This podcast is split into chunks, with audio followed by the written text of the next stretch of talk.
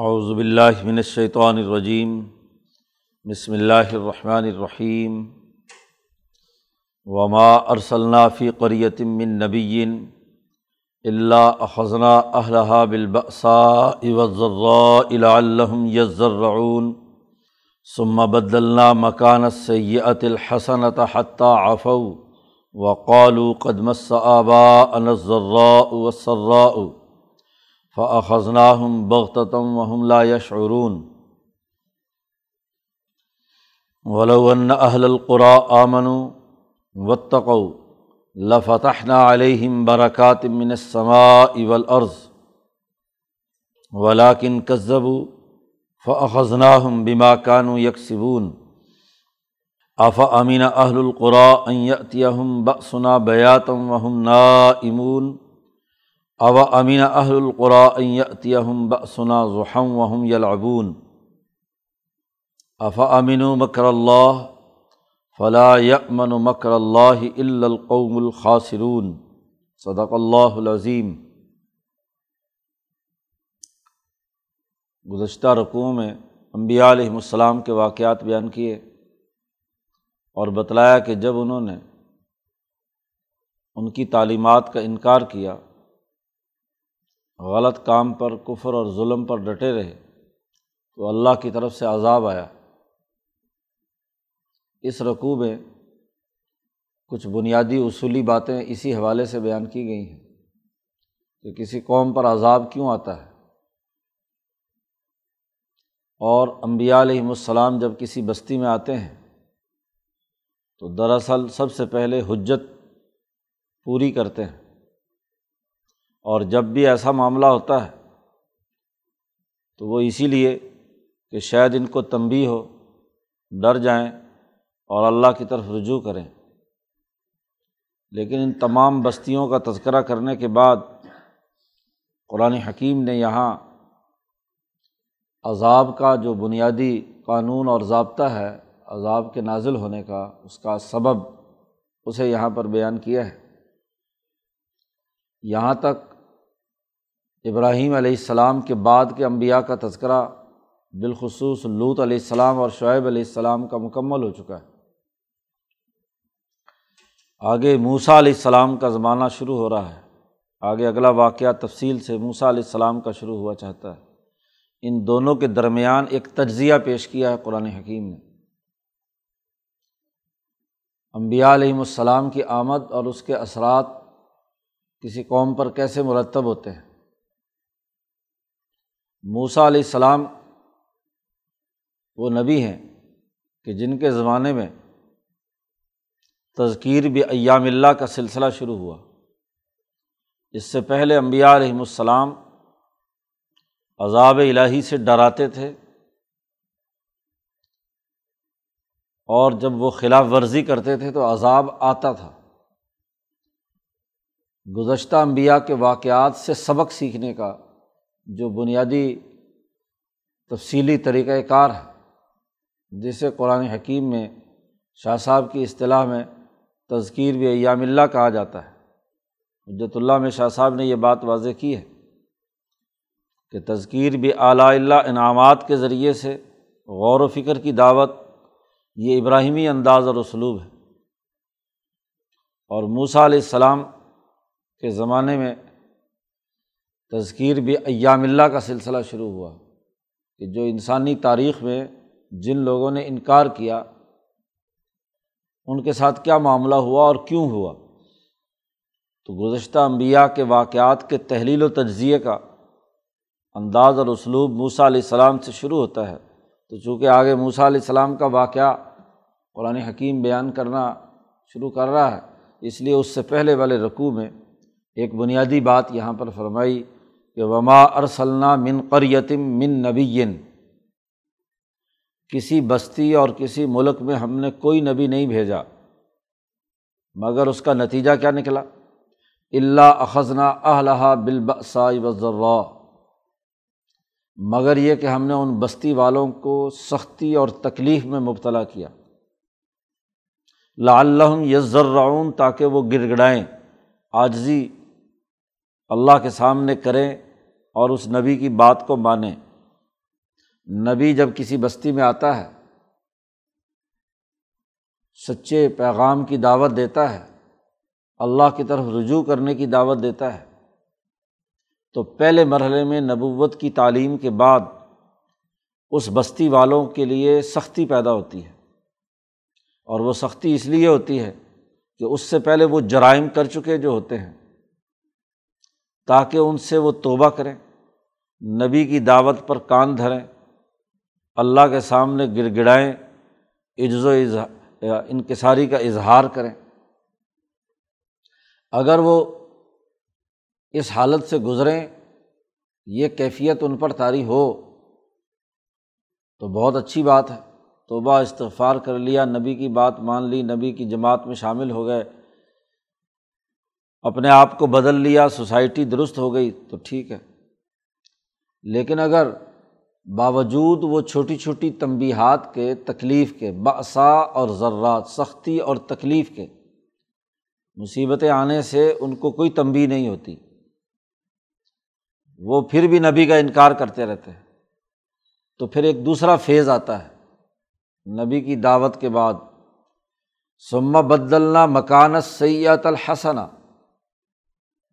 اس کے بعد ہم کیا کرتے ہیں کہ جو تکلیف کی حالت تھی اس کی جگہ پر اچھی حالت پیدا کر دیتے ہیں۔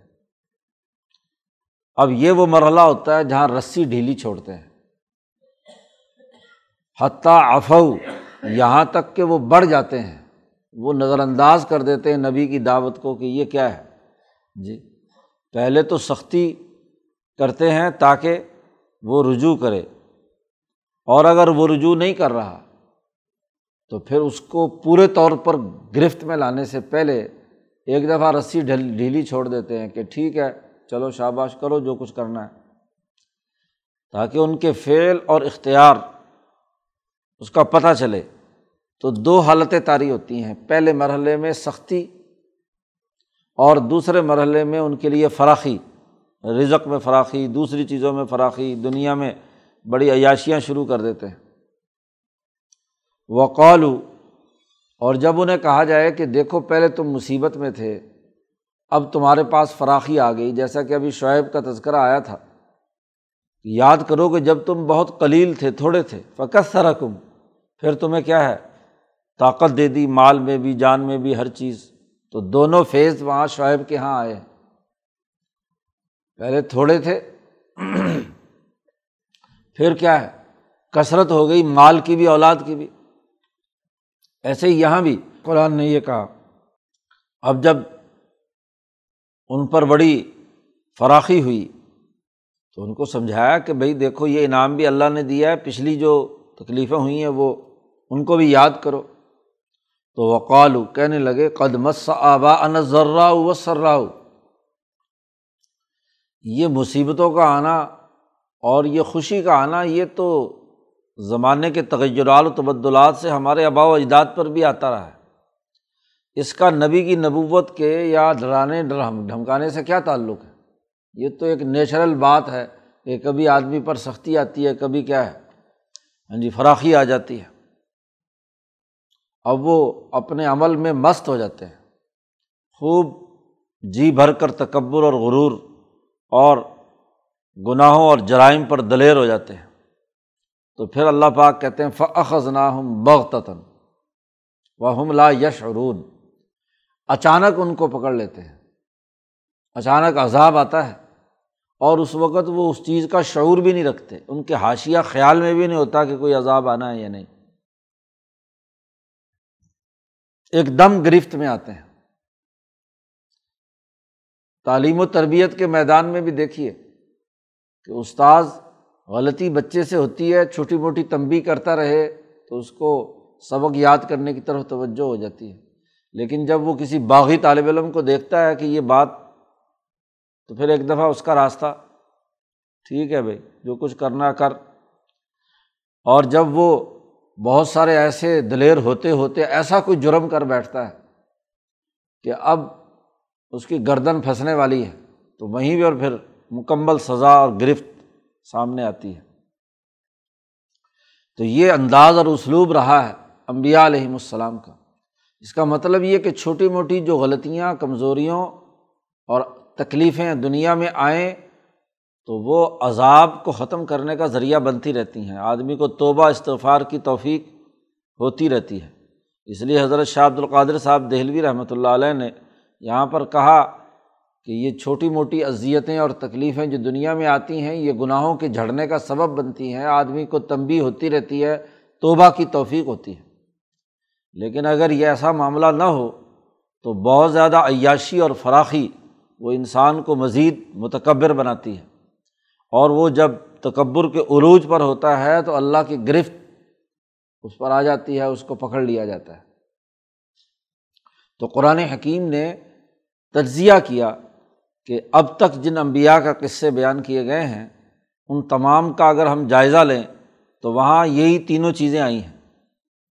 لوت علیہ السلام ہو، شعیب علیہ السلام ہو، قوم عاد و سمود ہو، یا پیچھے نو علیہ السلام، تو ان تمام میں ہاں جی یہی تین چار پانچ چیزیں ہیں۔ یہ ان ایام اللہ کا یعنی وہ تاریخی دن جن پر عذاب آئے وہاں انعام یافتہ لوگوں کو کامیابی ہوئی اور جو نہ ماننے والے تھے وہ عذاب کی گرفت میں آئے، تو اس کا ایک تجزیہ قرآن حکیم نے اس رقوع میں یہاں پیش کیا ہے۔ قرآن کہتا ولو اللہ القرا آمن و تقو اگر یہ بستیوں والے جہاں جہاں انبیاء آئے، ایمان لاتے اور تقوا اختیار کرتے، عدل و انصاف کا نظام قائم کرتے، ڈرتے اللہ سے تو لفتحنا علیہم برکات من السمائی۔ تو ہم ضرور ان کے اوپر دروازے کھول دیتے آسمان و زمین کی برکات کے۔ آسمان سے بھی برکات نازل ہوتی ہیں اور زمین سے بھی۔ عدل و انصاف کا نظام جب قائم ہوتا ہے اور اللہ کے صحیح اور سچے پیغام پر ایمان لاتا ہے، تو پھر آسمان سے بھی فراخی اور زمین سے بھی رزق بھی وافر۔ خوشحالی بھی، ترقی بھی، جب آپ عدل و انصاف قائم کر رہے ہیں تو تمام لوگوں کے لیے کیا ہے؟ فراخی ہو جاتی ہے۔ حدیث پاک میں آتا ہے کہ جب کوئی مسلمان نیکی کا کام کرتا ہے، اہل علم عدل و انصاف کے لیے کوشاں ہوتے ہیں۔ تو نہ صرف انسان آسانی اور سہولت میں ہوتے ہیں، بلکہ جانور بھی۔ حت الحیطان فی جوف الماء۔ حضور نے فرمایا، سمندر کے پیٹ میں مچھلیاں بھی۔ ایسے عدل و انصاف والے لوگوں کے لیے دعا کرتی ہیں۔ جب وہ سکون میں ہیں، ان کو کوئی مصیبت نہیں ہے، تو وہ اس پورے ماحول میں اللہ سے دعا مانگتی ہیں کہ جس نے یہ ایسا ماحول بنایا ہے، جس نے یہاں دنیا میں ایسا ہاں جی جانوروں کو تنگ نہ کرنے کا اور ہاں جی مصیبت میں مبتلا نہ کرنے کا کام کیا ہے، تو اے اللہ ان کو مزید ترقی دے۔ تو مچھلیاں تک، جانور تک دعا کرتے ہیں جب عدل و انصاف کا نظام قائم ہوتا ہے۔ صحیح علم و شعور پھیلتا ہے۔ اور جب ظلم کا نظام ہوتا ہے تو نہ صرف انسان بلکہ جانور بھی بد دعا کرتے ہیں۔ ان کو بھی وہ بھی اذیت میں ہوتے ہیں۔ ان کی بھی اذیت اور تکلیف کا عمل ہوتا ہے۔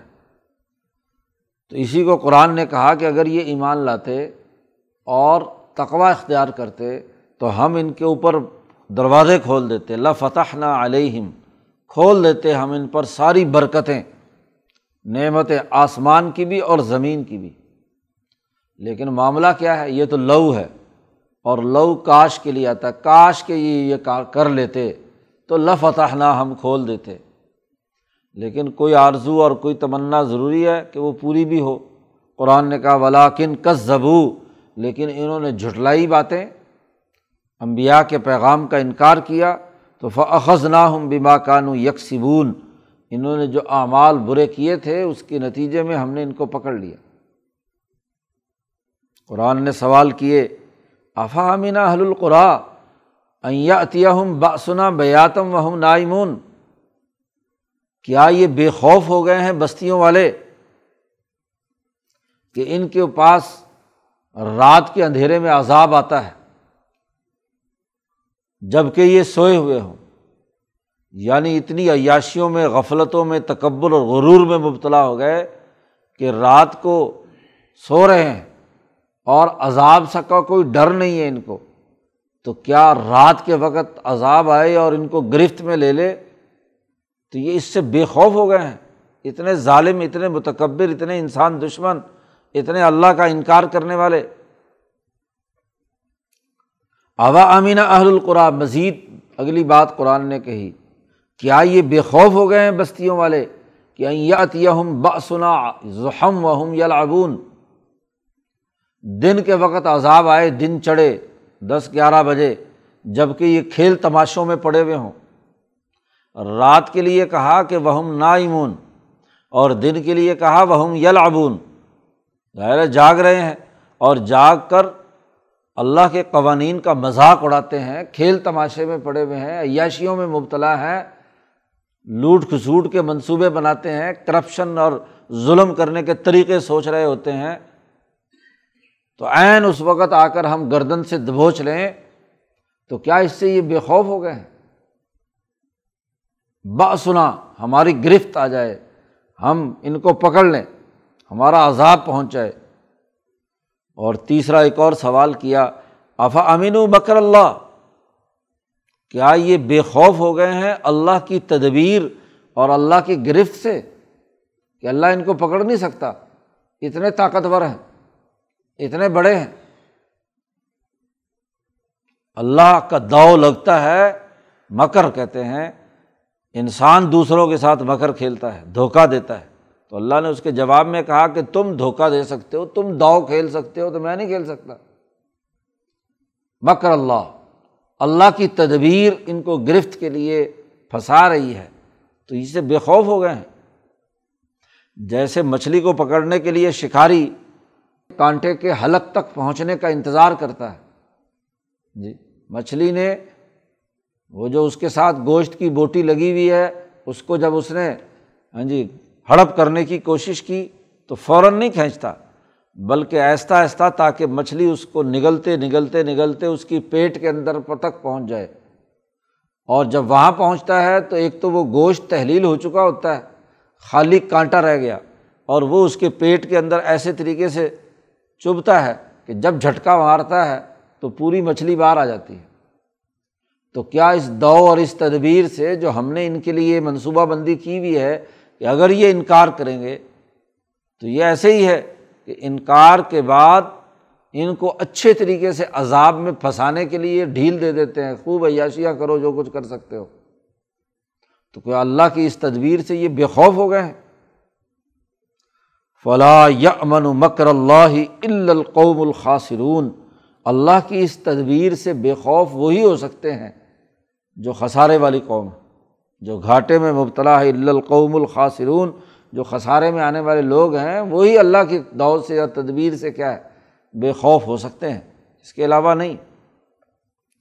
تو قرآن حکیم نے یہاں بستیوں کا تجزیہ کیا ہے۔ ایام اللہ ہے۔ تو ایام اللہ کا یہ انداز اور اسلوب قرآن حکیم نے یہاں بیان کیا۔ اور ایام اللہ کا یہ طریقہ تجزیے کا اور اپنی قوم کو اس طریقے سے بیان کرنے کا انداز سب سے پہلے تورات میں اختیار کیا گیا۔ موسا علیہ السلام نے یہ سلسلہ شروع کیا۔ تو ابراہیم علیہ السلام سے انعامات الہیہ تذکیر بھی اعلیٰ اللہ کا سلسلہ شروع ہوا اور موسا علیہ السلام سے تذکیر بھی ایام اللہ کا سلسلہ شروع ہوا۔ اور حضرت محمد مصطفیٰ صلی اللہ علیہ وسلم سے تذکیر بالموت وما بعد کا سلسلہ شروع ہوا۔ قرآن حکیم نے سب سے پہلے موت اور اس کے بعد کے حالات سامنے رکھ کر لوگوں کو ڈرایا کہ دیکھو یہ اعمال جو ہیں تمہارے، یہ آخرت کے اندر یہ یہ ان کا نتیجہ نکلے گا۔ اور جو پہلے دو طریقے تھے، ابراہیم اور موسا علیہ السلام کے، وہ بھی قرآن حکیم نے استعمال کیے۔ پورے قرآن حکیم میں یہ تینوں تذکیرات بکھری ہوئی ہیں۔ ہر نبی کے واقعے کے تناظر میں ہاں جی وہاں کے حالات کا، قوموں کا تجزیہ کرنا، یہ جد وجہد کا صحیح راستہ ہے۔ تو قوموں اور بستیوں کے تجزیے سے ہی مستقبل کی پلاننگ صحیح طریقے سے ہو سکتی ہے۔ تو اس رقوع میں ان بستیوں کا تجزیہ کر کے اللہ تبارک و تعالیٰ نے ایک واضح پیغام دیا۔ اللہ تعالیٰ قرآن حکیم کو سمجھنے اور اس پر عمل کرنے کی توفیق عطا فرمائے۔ اللہ